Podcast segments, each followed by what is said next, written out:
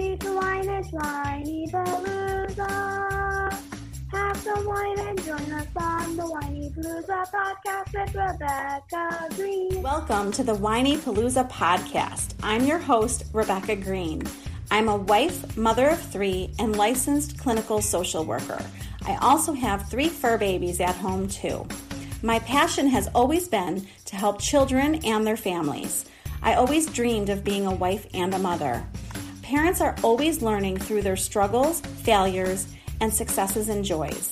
I am no stranger to this wild ride of parenting, and I know behind every great parent lies a team of supportive friends and family. I want to be part of your support system. I want you to know that you are not alone. We are in this parenting world together.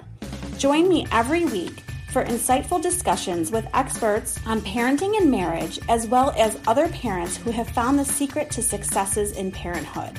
You'll learn tips and tricks to make life with your family better than ever. I hope you will follow along with me while we dive into what it takes to achieve a happy family. This is Rebecca Green for the Whinypaluza podcast, and I am so excited today to have Allana Robinson here with me today. How did I do? Perfect. Thank you so oh much for having me. I'm so excited to have you. You are um, a very fascinating lady. She is a parenting coach and CEO of Uncommon Sense Parenting, as well as a registered early childhood educator, mom of two, and military wife. I have to ask right now what does uncommon sense parenting mean? I love that. Oh, my clients actually named the company. Um, I, for the longest time, I was just me. I was just ran the company under my name. In fact, the company is still registered legally under my name. Um, and as things got bigger, I was like, kind of feel like we need to have like a name here to kind of separate me from the philosophy and and my clients came up with uncommon sense parenting because they felt like common sense wasn't helping them it was mm. the uncommon knowledge that they had picked up by following me and my philosophy and the resources that I connect them with that had really put them ahead. And they were like, it's it's uncommon sense. It's stuff we know that other people don't. And so they named the company and I just ran with it. Uh, that is an awesome name. I read the name twice today and I was like, uncommon sense. I have to ask her about that. now, I would love to know what inspired you to become a parenting coach. Oh, so I was an early interventionist for about a decade, a little under a decade. I got pregnant just at the end there. Um, and just as I got pregnant, I got injured and I ended up with a concussion. And my employer at the time, I was working for an early intervention agency in Alberta, and they freaked out a little bit because they obviously didn't want me to lose the baby or anything. So sure. They were, they put me behind a desk in a parent coaching role. And at the time, I thought my life was over because I loved working frontline with kids. I loved getting to know a child on a really deep level and being able to really understand how their brain worked and uh, so I thought, like, this is it. I'm done. I'm never going to be able to work frontline again. And then I fell in love with parent coaching because I saw the impact of parents understanding why their children are doing what they're doing had on that child and on the entire child's community. So I fell in love with it, went on maternity leave. While I was on maternity leave, my agency had some funding cut. And so a lot of the people who I'd been coaching for the agency came and asked if I would do it privately which I did. And then things just kind of snowballed from there. That's awesome. That is awesome. Yeah. yeah. And I think that, you know, the understanding of what's going on with our kids is is where it's all about. And I think that one of the things that you do, I love that you help parents with scripts, okay? What to say when. Yeah. Um, can you give us an example that parents can apply of when a parent doesn't know what to say and how you've helped them? Yeah, so I find scripts really helpful because when we're in fight or flight, when we're like in that freeze position where it's like, this is happening and I don't know what to do, um, that's a really bad position to be in when you're trying to make decisions. Yes, it is. is not functioning. And it's the same for our kids, right? When our kids don't know what to do, they go into that kind of, I don't know what to do state and they don't actually have access to their knowledge. They don't have access to all of the stuff that they know to make a good decision. It's the same thing for us. So scripts are great because they're kind of a pre-made decision. Mm-hmm. There's something that you can whip out without having to think about it. And if you've already decided what you're going to say in that situation, then it takes the pressure off, which means you're going to have more energy left over to deal with the fallout than with the initiation. Um, so like a big one is hitting in my community. Like kids, they get overwhelmed, they lose access to their neocortex, and they yes. just go right into that fight or flight and they come at you. And most parents don't know what to do about that because they start perseverating on the hitting itself and not what the hitting is trying to communicate. And so I always like to tell parents like you can set that boundary. I will not let you hit me. And then depending on if you're calm enough to deal with it in the moment or not, either I need to take a break and I will come back and deal with you in a minute and go calm yourself down first. Or you seem very frustrated, you seem very tired, and try and name the emotion behind the action, not what they're doing, because the doing is just a symptom of the actual feeling. Makes so much sense. With the time change, we just um we we just changed our clocks and you know i just took my children to school and my youngest is just like so tired just this adjustment. So like i know that her behavior the last couple days has to do with the fact that her body's adjusting. You know i know you're really tired. Exactly right? Like naming the feeling the emotion behind the action. Because children will just do in that moment of um, disconnection where they can't actually access their knowledge, they'll just do what is the fastest route to their goal. And if the fastest route to their goal is to smack you so you get out of their way, they're going to do it whether they know they should do it or not. Mm. Makes so much sense. And you're talking a lot about being proactive versus being reactive. Yeah. So, I think that the best thing we can do as parents is be proactive versus reactive. So do, do you feel right? Do you feel like knowing what to say is part of the way to get to that point? Absolutely. I mean, I'm all about understanding what's kind of going on under the hood, right? Like what's going on in their brain to make this happen. And the problem with behavior versus like other things we teach our kids, like academics, math, spelling, how to clean a kitchen, that kind of stuff, is that we generally, with those things, know the progression of skills, right? Like math, for instance, we know we have to teach them addition first and then subtraction and then division and multiplication. And then they can get fancy by combining those things in different ways. Parents aren't as aware of the progression of skills when it comes to behavior and the progression of development. So I understand why it's difficult to be proactive for parents because they're not able to see where the problems might come in before they happen. And so we get stuck in this cycle of there's a problem, I fix it, there's a problem, I fix it, and you never get a chance to get out ahead of it. Mm, good point. And so it can be really, really difficult when you don't know what's going on under the hood to anticipate where the problems are going to come from.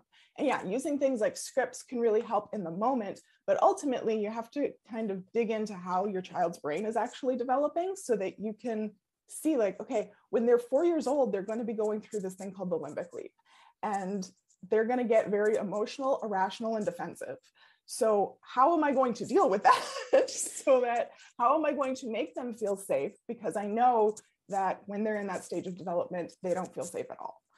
And that's where having a parenting coach can really help because i've guided hundreds of children and parents through these stages so i can almost pretty accurately give parents an idea when they're like, well, this is happening. Okay, how old is your kid? Four and a half. Ah, okay, this is the problem. well, and and I even feel myself calming with you labeling. It's like, what is developmentally appropriate, right? So if we know something is developmentally expected, it decreases our reactivity right there. Yeah, it makes it much less personal. And that's why I love talking about behavior from a developmental perspective because if you know that your child for instance is going through that limbic leap and they're being super emotional and rational most parents take that very personally because they're like you're four you should understand how things work by now you know, you're a human being at this point. You're not a baby. But if you understand that, okay, their amygdala is going through a massive growth spurt, it's literally tripling in volume, which means it's extremely active and sensitive. And that means that they're going to perceive anything new or unexpected as danger. Then, when they perceive something new or unexpected as danger, you don't take that as a personal affront. They're not being defiant. They're not trying to give you a hard time you just sprung a change in their schedule on them and that's how you're expecting them you know there's that thing called the pygmalion effect and i think i actually have a, a podcast episode on it but the basic idea is that your expectations create your results. And so if you expect your children to behave in a certain way you're almost guaranteed to make that happen because that's how you're going to interact with them. Versus if you're expecting that they're going through a developmental stage and they're very reactive because their brain literally can't determine what's safe from what's danger, then you're going to treat them like they need an indication of safety instead of freaking out on them for being defiant, which creates more danger, more, more lack of safety, right? Oh my gosh, it and makes so much sense. Results are going to be so different. Yeah. No, that makes so much sense. We need to know what's happening with our kids. Like, I know two of my three kids are teenagers, and I know they're going to roll their eyes at me. right? But we don't talk about that so much, other than like, you know, there's like the ages and stages and the, the Wonder Weeks thing for like infants. But then we're kind of like, okay, well, your child's two now. Good luck. Yep but there's so much development. There is more brain development between the ages of two and six than there is any other time during their life. Wow. So it's literally an ongoing, like, and parents will say this to me. It's like, you know, I just figure out what works and then they change. And it's like, it's yeah, true. they do. They do because there's that much development happening. Oh my gosh, that is one of the truest lines right there. I tell people that all the time. I'm like, don't think you have it figured out because they'll change it tomorrow. Yeah keep us oh on our toes. They do keep us. Uh, it's never dull with children. I say my life is never boring. Yeah, never a dull moment. oh my gosh. Can we go over some behaviors that parents complain about and talk yeah. about responses to that? Absolutely. Um, so many meltdowns, like complete meltdowns. Can you give parents a tip for that one? Yeah. So first we have to make sure that we know that there's a difference between a tantrum and a meltdown mm. because parents tend to conflate those two things because they look similar but they're yes. very different a tantrum is conscious and purposeful i want the chocolate and i am going to stand here and stomp my feet and scream in an attempt to get you to be so frustrated that you just give me the chocolate so i'll stop and as soon as you give them the thing that they're asking for, they do stop. They go about their merry way. That's a tantrum. That is something that we want to make sure we give a predictable and consistent boundary around and we stick to it like glue. There's no going over it, no going under it, no going around it. It's a brick wall that you cannot go through. A meltdown, however, is completely different. A meltdown is when your child's nervous system gets overwhelmed and they cannot regulate, they cannot calm down. And generally, it's because they don't feel safe, which doesn't mean they aren't safe. right. I'll often say that to parents, and they're like, My child's perfect. I'm like, It's not that they're not objectively safe, it's that they perceive danger from something in their environment, and that might be you, that isn't there. And their nervous system gets so overwhelmed trying to protect them that they just cannot calm down. And I tell parents, like, think of a time where you like saw red or you got so um emotional that you just like no matter how many times people are like you're all right everything's fine like you were like no no no i'm not okay. Right. And that's what a meltdown is. Usually it's for children has a large sensory component to it. So there's too much noise, there's too much light, something doesn't taste right, they're feeling really weird in their body in some way. There's usually a heavy sensory component that they feel like they can't manage. And what that will result in is nuclear level meltdown where they're screaming, crying, kicking on the floor. You know, I want the pink cup. Okay, here's the pink cup. No, I want the blue cup, right? You give them what they want and it still doesn't solve the problem because it's not about what they want, it's about how they're feeling. Yes. And oftentimes parents will get very, very frustrated with that because they're like, I don't understand. I'm giving them what they want. When you're in a meltdown, you literally lose access to that top level of your brain that makes you a civilized human being, your neocortex. That's where your knowledge lives, your language lives, your executive functioning skills live, and your reason lives.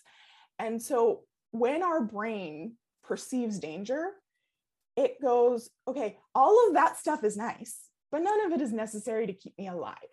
So I'm going to stop sending more than the bare minimum of blood and oxygen up to that part of the brain because I don't actually need it right now. I need to keep myself safe. And that's the limbic system's job. And the limbic system has no reason, it just has intuition, it has emotions, our memories, and our security system, our amygdala.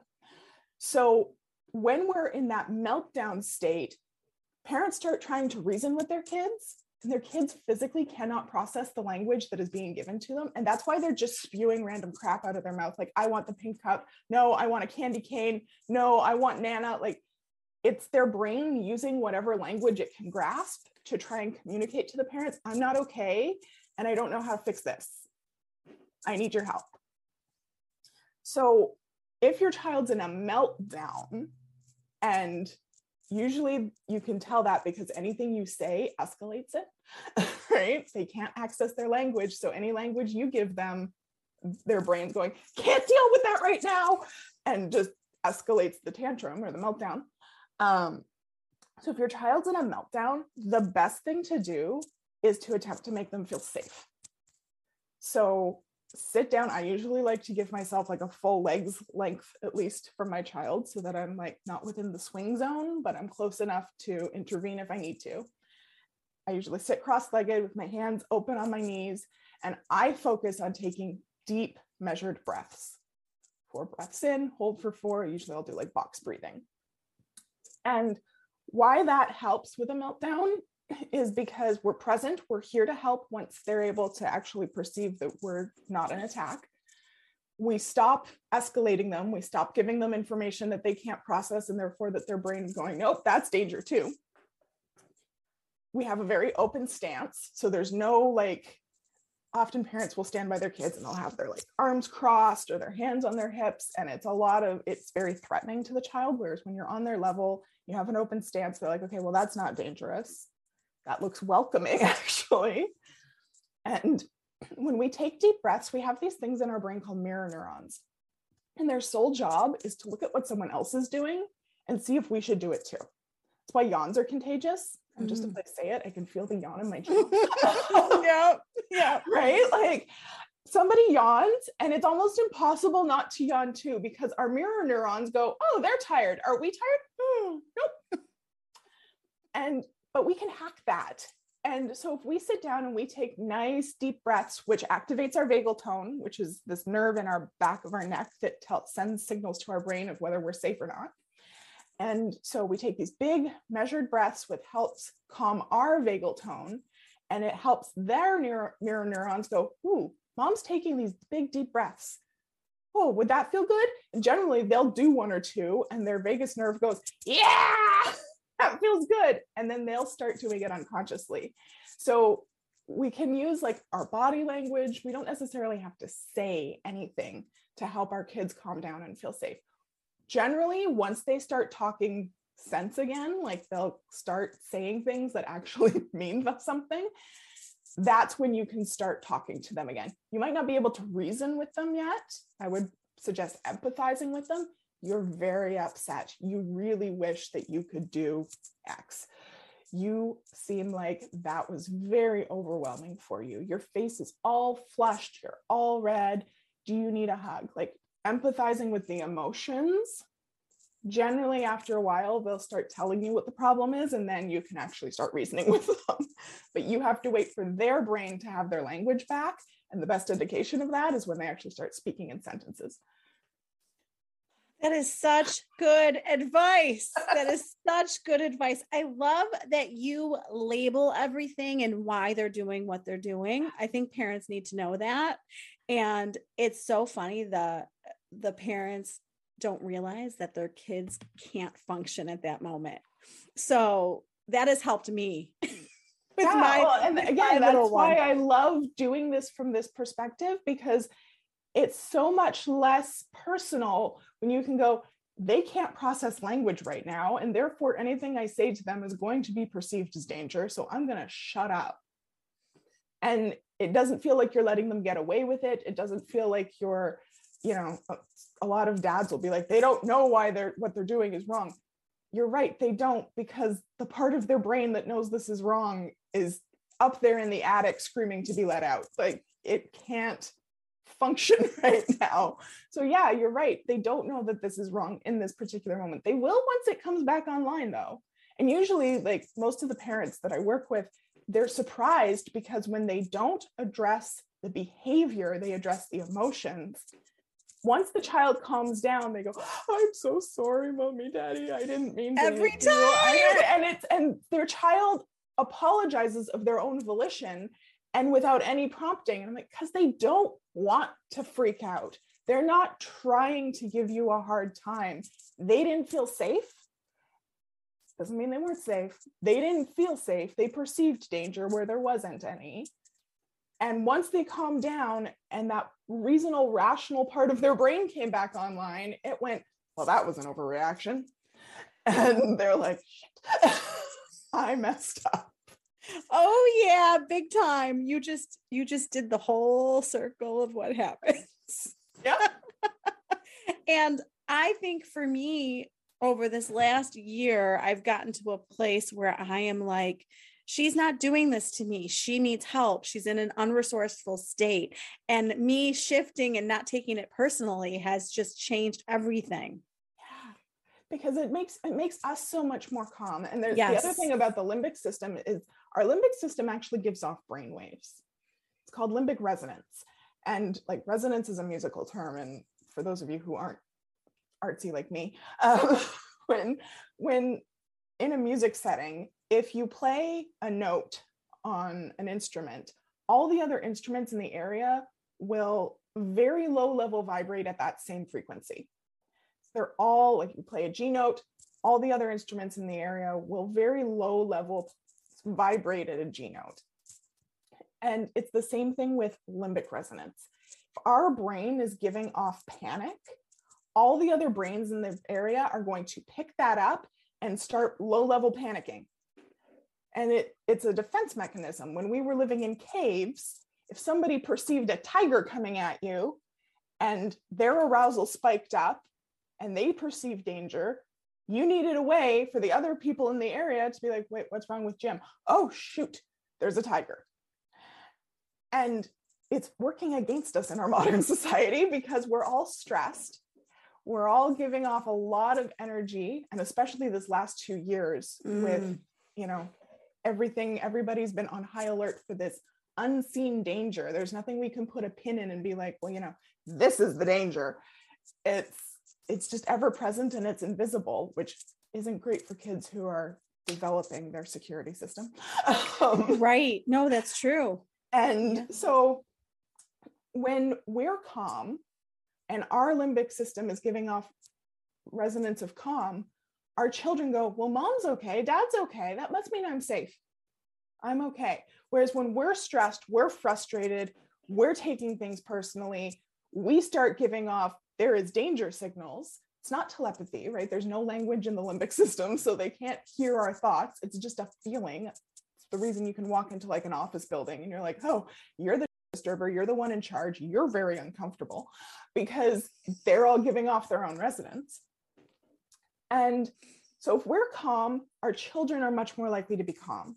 If we're stressed, if we're freaking out, if we're feeling like we're failing, they're going to pick that up and all they're going to perceive is mom or dad is not okay and that means I'm not safe.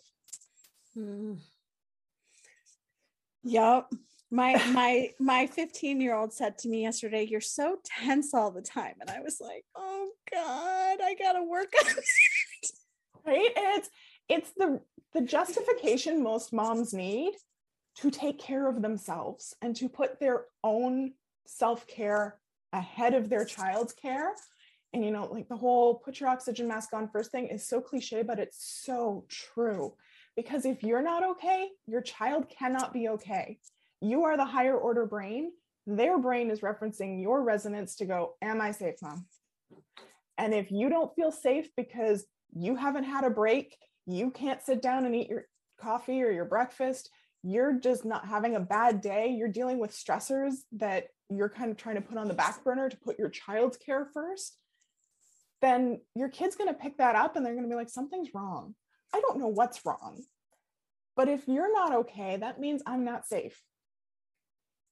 And so then we get this like horrible cycle spiral of, you know, kid escalates, parent escalates, kid escalates, parents escalates until somebody blows their lid and then that's when parents come to me they're like i feel like such a bad parent i completely lost it. And, okay there were signs along the way that I just missed.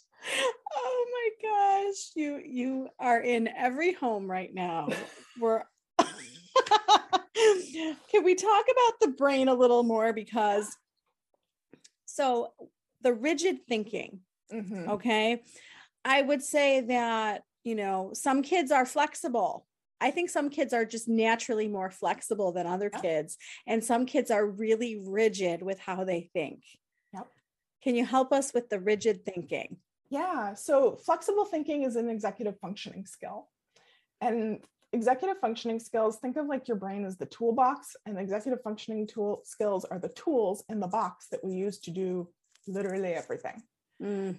And it's kind of like if I like tell you to go cut down a tree and then I give you a dull saw. And you know what to do, you know how to do it, you're willing and able to do it, but you're not going to be able to do it because your tool is weak. You're going to be at that task all day and you're going to barely make a dent in that tree. Whereas if I teach you to sharpen that tool, you're going to get that tree down very little time and you're going to have energy left over to go and do more trees. So flexible thinking is a skill that has to be taught. And yeah just like you know reading and math some kids are naturally inclined to being better flexible thinkers and others aren't. But it's something they can learn to do. Children aren't just rigid for the hell of it they're rigid because they don't know how to be flexible. They haven't had practice being flexible. So the first thing to do is to give them opportunities to practice thinking of things and solving problems in unconventional ways. And this starts like in early childhood with imaginary play and not buying them all the specific accessories for all of their specific characters, right? You've got one cape kid. It can be Batman's cape, it can be Superman's cape, it can be Robin's cape. I don't know who else has a cape, um, but it can be anybody's cape but you only got the one and it's only this one color and you're going to have to use your imagination to change that. And you know i love playing with preschoolers and just getting a bunch of random crap from the kitchen and being like what do you think this is? Mm. and seeing what they come up with you know is it a party hat? Is it a duck bill? Um, i had a kid once who pulled out a rolling pin and spun it around and was like well this is clearly something to do with engineering and took it over to the block corner and start like planted it between some blocks and he was using it as like a pulley guide Very for cool. his rope so giving children loose parts things that don't look like anything um, if you have a reuse center in your area it's a great place to get craft supplies um, or even just keep your recycling like that's one of the easiest ways to teach especially little kids to be flexible thinkers is just be like, here, here's a bunch of empty bottles and, you know, make sure you don't give them anything sharp, but here's a bunch of random crap, make something out of it. And, um, you know, as they get older, we have to practice this a little bit more intentionally with, okay, well, that's one way to do it. Can you think of a different way to do that thing? Can you think of like, I'm going to lock the front door and I'm going to leave the back door open and I'm going to tell you that if you need to come in to pee, you can. What are you going to do? How are you going to get in the house? Are you going to climb the fence? Are you going to call for me? Like, think of different ways you could solve this problem.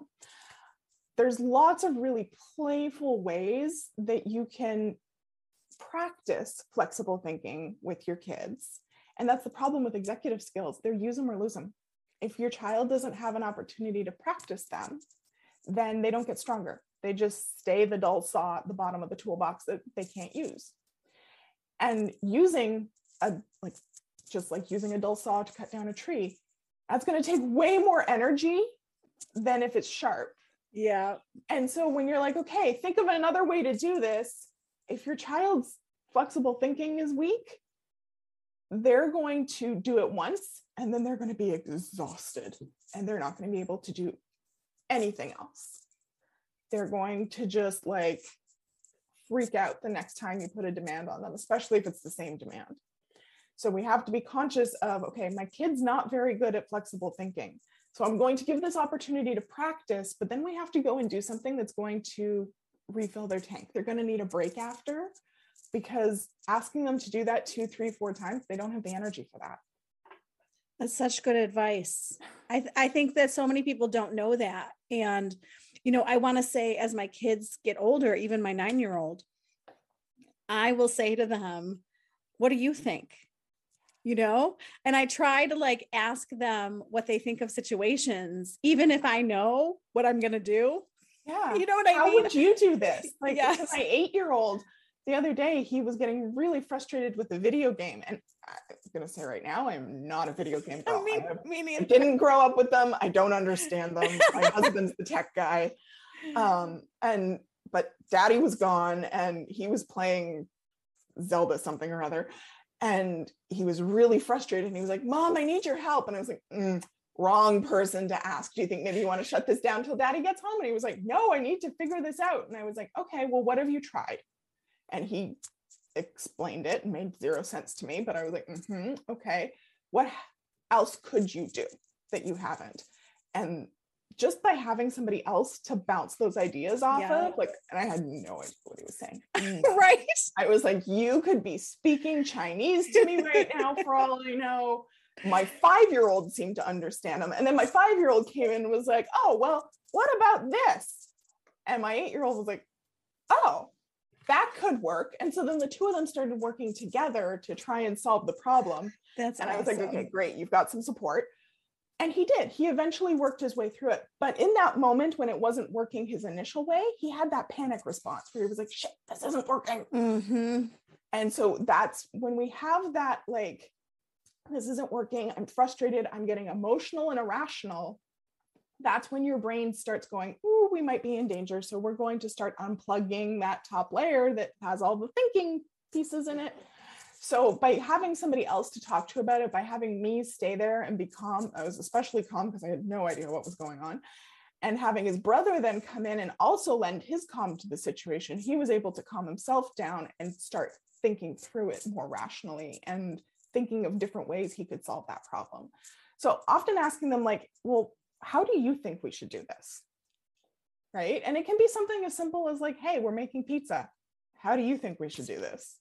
What comes Well- first? Well, and I love what you said as far as our kids are practicing math every single day. And their teachers will say to us, they need to practice every single day. But we don't think about that with stuff in, in regards to their mental health and their behavior. Yeah. You know, so it's like we have so much that we could be practicing with them every day. And we Yeah. don't realize that if we don't practice, they're not going to get good at it.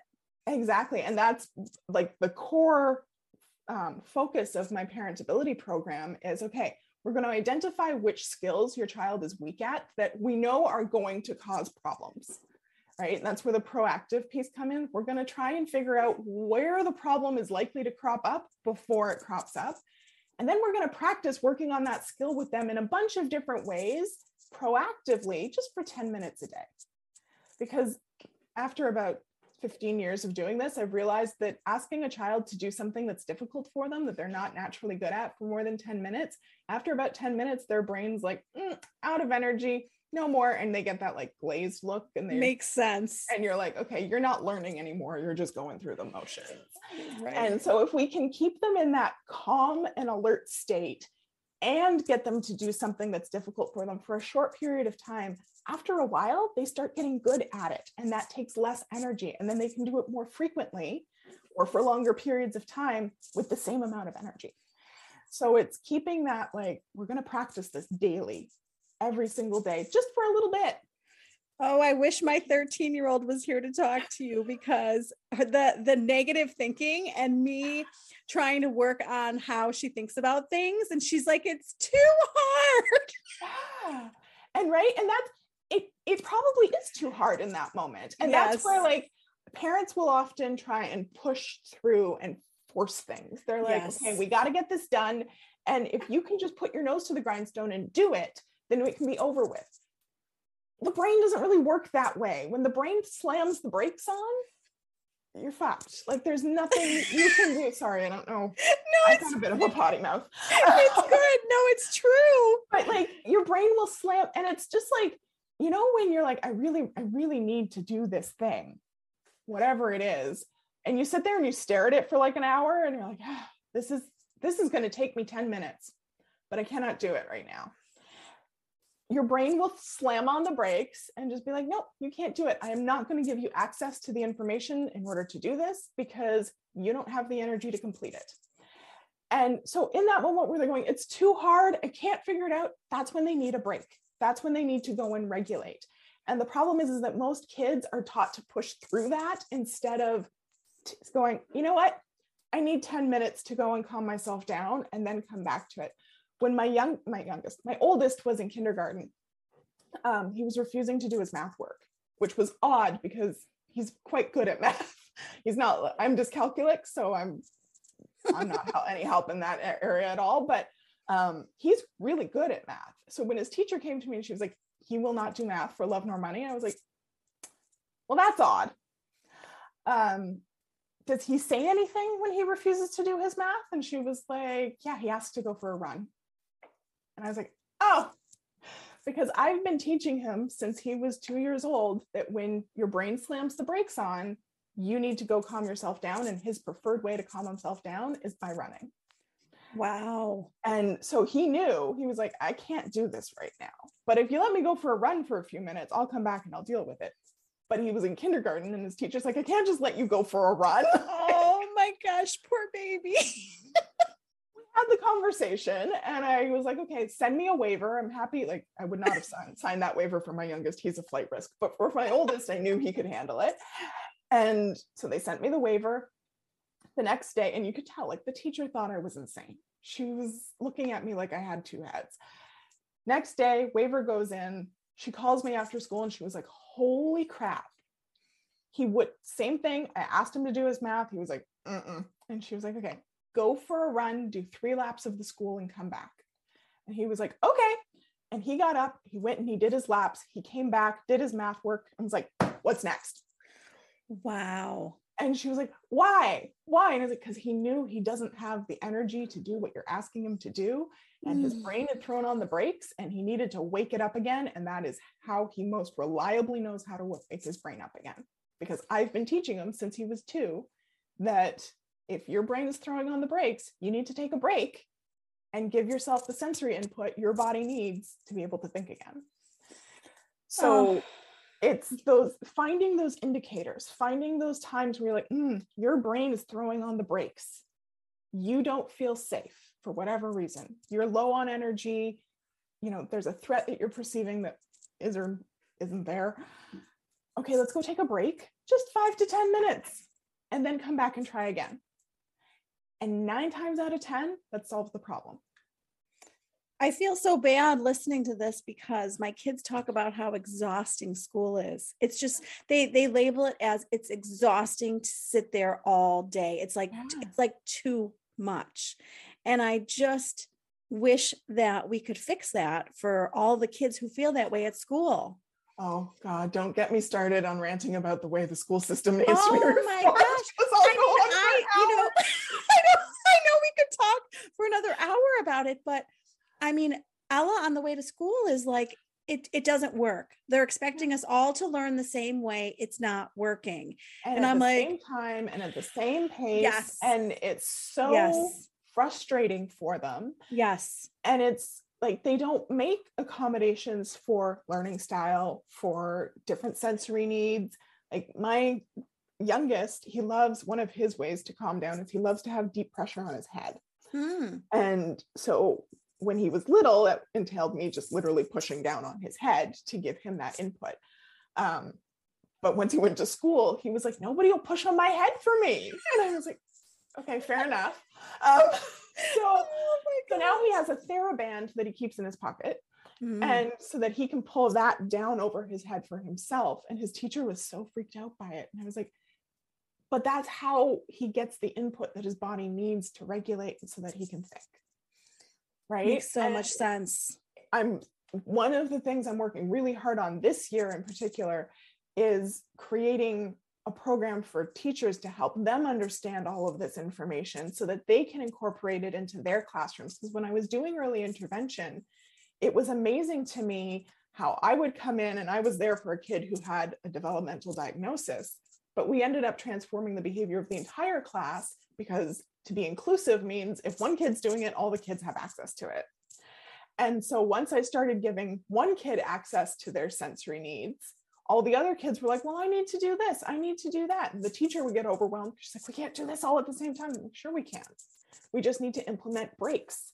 And every kid is going to have a different kind of break. Mm. And it's going to look a little like center time, but it's got a completely different function. yes. And yes. it's something that can be incorporated if we're aware of it. If we're not aware of it, we're going to keep thinking that kids are lazy, stupid, trying to get out of it, and that you know we're we need to rein them in and teach them how to push through and persevere. And it's that's not the problem yeah, it's certainly not working. I mean, middle school, high school, they're they're totally exhausted from the lack of the breaks and the trying to push through. You are spot on. And and often high school, I know like when I was in high school, the hours were wrong for that, right? Like if again, if we're looking at kids through a developmental lens, teenagers sleep later in the day. They're shifting to more of an adult schedule. And yet for some reason their school starting at 7 30 in the morning. Yeah. Whereas we have little kids who are up at the ass crack of dawn. I know. Who should be in school at 7 30 in the morning and their school doesn't start till 9 10 o'clock like what how does it, it doesn't work? i know it doesn't make any sense i know my my son was at school to work out at 6 30 this morning 6 30 they wanted him at school i'm like why aren't they doing this after school right like i i grew up on a farm in like dairy country and my most close high school was overpopulated. So they bussed us almost two hours to the next school, which oh, meant no. that since that school started at eight, we needed to be on the bus at six.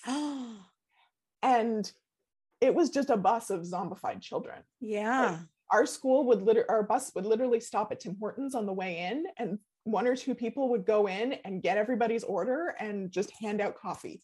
Because by wow. time we got to school, we had to be three to four cups in if we wanted to function. Oh, that sounds hor- that sounds horrible. Right? When you think about it from a developing brain perspective, like who in their right mind set this schedule up? So looking at things from a developmental perspective, there's so many things we're making harder for ourselves just because we're not looking at how we naturally do things and how we can make that work for us. Yes. 150%. I I know I'm talking to you too long, but I need to know why you say punishments don't work. Because you're right. Yeah. Right? Because punishment leads to shame, which leads to dysregulation, right? Mm, it's that emotional yes. and irrational again. When we tell our children what not to do, and then we try and force them into doing what they should do by punishing them by taking something away that's important to them or restricting them in some way, that doesn't magically teach them what the opposite thing is to do. Right. Like I've, and I've done this, I've done this with a platoon of soldiers because my husband's in the military and I do workshops for the military family center every once in a while. And I brought in all the ingredients to make a cake. And I was like, I'm not going to give you the recipe. I'm going to tell you what to do. And I stood up at the front of the room and I told them all of the ingredients not to use, all of the things they shouldn't do. Don't mix the batter right now. And they were like, well, what do we do? And in the end, I actually had one guy, he just dumped everything into his bowl, stirred it up, and was like, there, I'm done. Like he had a full on freaking tantrum. This is a grown ass soldier. he was so angry with me because I wasn't telling him what to do. I was just telling him what not to do. And I was like, this is what we do when we punish our kids. We say, Don't do that. In fact, I'm going to take something away from you for doing that. But then we never tell them what to do instead. We never teach them how to do the opposite. We assume that children can draw the line between what we don't want them to do and what the alternative is. But they don't know that. And in order to figure out what that alternative is, they have to throw spaghetti at the wall and see what sticks. They just have to keep going through this process of elimination. And, you know, okay, well, that didn't work. So I'm going to try something else. In the meantime, they're getting punished every time something that they try doesn't work. So for me, it's all about the hey, this isn't working. This is why it's not working. What could we do instead? And for that, especially with older children, like not children under six can't really go through this process, but once children go through that age of reason leap around the age of six, seven, and they can have that back and forth conversation with you, using Dr. Ross Greene's Plan B framework is the absolute best because it puts both of your concerns at equal footing and it brings you to a collaborative solution. And you're able to like be like, hey, okay, this is my concern. You figure out what their concerns are, and you go, okay, how can we do both of those things without whatever the problem is? And you actually bring them in, which increases their buy-in. It makes them think like, okay, like I have, I came up with a solution, and therefore I'm actually going to try to use it. And it always leaves the door open to come back if the solution isn't working and figure out why and try a new one without being like, well, if this doesn't work, I'm screwed because she's going to lock me up in my room for the next three weeks. oh my gosh. Wait, so stay there because you said to um use time ins, not time outs. No, No? Did I No, say I that hate- wrong? I hate the whole time in thing. It's What is a um, time what is a time in? so a time in is basically forcing a child to be in your presence until they regulate, right? and it's okay, you fucked up. So now I'm going to sit here with you until you chill out enough to talk to me about how you fucked up. Yeah, no, no, I do not agree with that at all. No. And it's that's no better than a timeout where it's like go be isolated in your room for the next three Yeah, no, that doesn't work either. Whereas for so for Dr. Greene's framework, which is called Plan B, it's a collaborative problem solving framework. The first step is that you like sit down and you go, hey, this is the problem. This is what you seem to be having difficulty doing. Why? Right? Like, hey, you're having difficulty making it home after school in time for me to get to my class. What's up? And that way, you're not assuming that it's something that they're deliberately doing to you, right? Like maybe the bus is always late and your schedule doesn't actually jive with the bus schedule. Maybe they have a teacher that is chatty as can't get away from, Right. right? Like there's so many reasons that children have about why they're not doing what you expect them to do. But most parents don't actually take the time to figure out what that is. Yes, that's So- so true. So, like, hey, you're having difficulty calmly playing with your brother after dinner. What's up? Well, I'm tired and I don't like the way that he gets in my face. And I really am not full yet. I didn't have enough to eat at dinner. So then I'm frustrated, right? And most kids won't just come out with it like that at first because when you ask them that question, they're like, "Hmm, you're trying to trap me. You are trying to dig for information so that you can get me in so the first couple of times you do the plan B framework, it's like a month long process because they're not forthcoming. They don't trust the process yet. It can take a long time. Yeah. But once you get through a couple of them and they see the progression of the different steps and they understand how you're going to address the problem, generally, then, like my eight year old, I can go downstairs and be like, hey, so you seem to be having difficulty putting all of your bear paw wrappers away when you're done playing your video games. What's up? And he'll be like, "Hmm, well, there's no trash can here. So I put them on the table and then I forget about them. Okay, well, I would really like your bear paw wrappers to go in the trash can so that I don't have to clean them up because I'm the maid. Well, can we get a trash can down here, mom? Sure. Problem solved. Problem solved. So it gets to the point where you can have it within like a three minute frame because they trust you enough to tell you what the problem actually is. Yes. They know that you're not going to turn around and go, well, it's your responsibility to put your stuff in the dirt, right? And just shame them into doing what you want them to do. Oh, yeah. You actually listen to their problem and go, okay, well, I wonder how we can get your bear paw wrappers into the garbage without you having to wait until you're done playing video games to put them there. A trash can, mom. Okay, cool. Let's get you, we'll get you a trash can after school tomorrow. That is a good example. But the first time you do it and you're like, hey, you know, you seem to be having difficulty putting all your bear paw wrappers away. What's up? They're going to be like, I don't know. I, I, I know I'm supposed to put them in the trash, but I forget. And you're like, well, that's not a good enough, ex-, right? They're expecting you to do that. Yeah. Whereas when you're like, and with plan B, the idea is to dig so that you understand the problem from their perspective before you put your perspective into it. So you, they're like, well, I don't know, you're like, well, I wonder if it's difficult to put your bear paw wrappers away because you have to wait until you're done with the video games. And you start asking them questions about what makes it difficult. Why is that hard? How do you feel about this?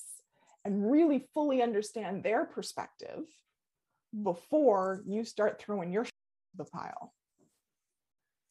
And that Really doesn't mean that your stuff is less important than theirs. Like if a solution doesn't meet your needs, if a solution doesn't address your concerns, it's not a solution you're going to use. And that's probably where parents are most concerned. They're like, well, if I collaborate with them and you know, we're brainstorming and they're like, well, you know, you could just not care about the wrappers or I could put the wrappers away like once a month and you could be happy with that.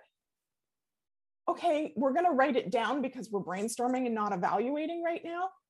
But that doesn't meet my needs, which is for our house not to look like a sty. So when we get to the evaluating part and we're going through what meets your needs, what meets my needs, what meets both of our needs, we're going to go, okay, I understand why you would feel this is an acceptable solution, but it's not meeting my need for a tidy house. So we're going to cross that off the list. It doesn't put their needs above your needs, it just gives their needs space. Really It's good advice. footing. The more that we can collaborate with our kids and bring them into the solution and get them thinking critically about what they're doing, one, it's going to set them up way better for adulthood. But two, it's going to build that trust so that they come towards us when there's a problem, they don't run away. Mm. That is the goal. And the second we get reactive, they run away. Exactly, because we're danger. Yes. Yes. Oh my gosh. I have to ask you your podcast, um, fabulous podcast. It's called The Mudroom, correct? Yeah. Where did you get that title from?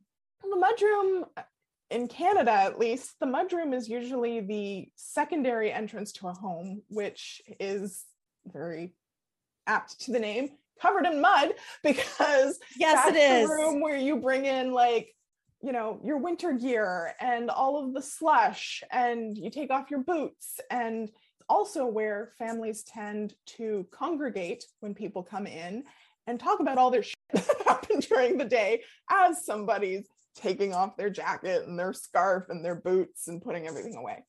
Um, it's messy and it's gross and it's a really really important communal space in our home where we exchange information and so that's where it came from because it, that's what we're talking about. We're talking about all the messy gross difficult stuff to do with parenting but it's really important information that we exchange so that Yes. you understand why your kids are doing what they're doing. Um, perfect title. Awesome podcast. Go find go find the podcast. Tell them where to find you about your free resources. You have so much to offer Yeah, so my website's allanarobinson.com, Allana with two L's, one N. And um, on my website, there's a big orange button for my free class, which you can take at any time. And it really goes through the entire framework that I teach my clients about why your kids are behaving the way they're behaving. And three major mistakes that pretty much every parent I've ever met makes that is actually making your child misbehave more. oh yeah so I love that class. It's there, it's free to take.